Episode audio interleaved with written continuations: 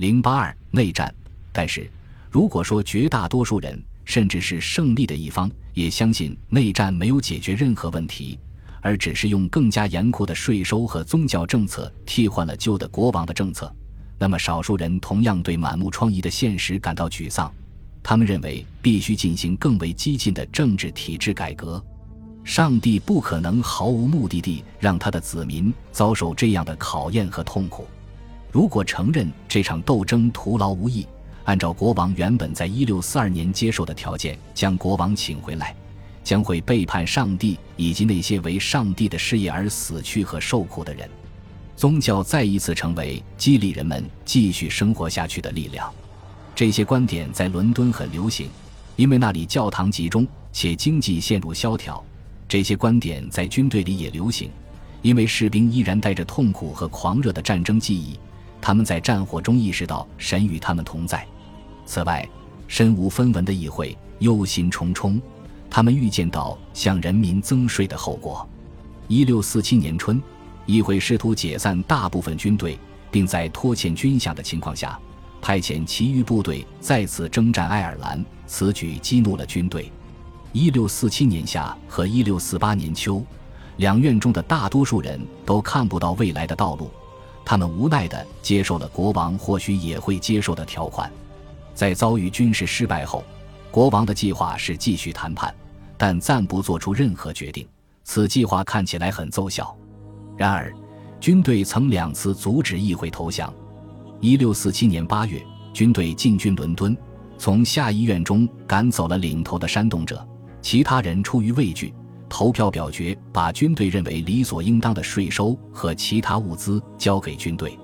在这个过程中，伦敦有一个被称为平等派的激进团体邀请军队来解散长期议会，裁定所有现有政府因滥用了人民的信任而无法律效力，并建立新的民主宪法。军队拒绝了这份邀请。平等派希望所有生来自由的英格兰人都签署一份社会契约，即人民协议，并充分享有参与去中心化的民主国家的事务的权利。所有担任公职的人只能在短期内任职，并对其选民负责。许多权利，尤其是信奉任何形式的基督教的自由，都不会被任何未来的议会或政府所侵犯。平等派倡导宗教自由。谴责长期议会的腐败和暴政，军官和普通士兵都被平等派的倡议所吸引。军官和普通士兵中的鼓动者就平等派的提议进行了辩论。最著名的是1647年11月在普特尼教堂及附近举行的辩论会。但绝大多数人最终认定，这些提议并没有满足军队的基本生存需求。相反，军队倾向于向受到严惩的议会施加压力。以利用其专权来满足其局部利益，结果引发了各个地方反抗中央集权和军事统治的反叛运动。第二次内战爆发，温和的议会议员、棍棒兵和全国各个郡联合起来反抗新的压迫，他们的愤怒得到了元宝皇派的鼓动和支持。肯特郡、东盎格利亚、南威尔士、西部和北部地区未受第一次战争影响。未被上次的经历所震动，而恰恰是在这些地区，第二次内战打得最为激烈。国王不明智地与苏格兰人进行了结盟，使战争变得十分复杂。议会未能履行协议，此举遭到苏格兰人唾弃。尽管看起来不太合理，但苏格兰人还是愿意相信狡诈的查理所做出的含混不清的许诺。如果这些起义协调一致，或者至少同时发生，那么可能会取得成功，但起义是一个接一个爆发的，结果被军队各个击破。随着苏格兰人在八月的普雷斯顿战役中战败，第二次内战宣告结束。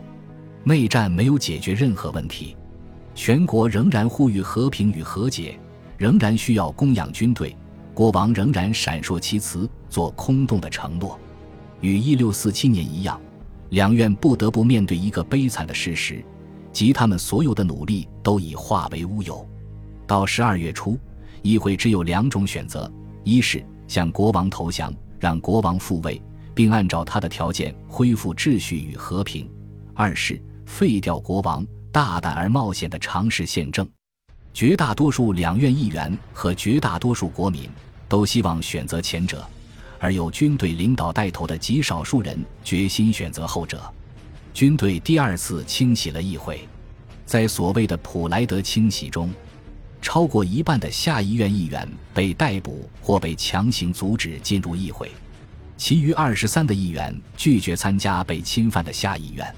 在随后的革命性的几周里，所有议会议员中只有不到十六参加了议会。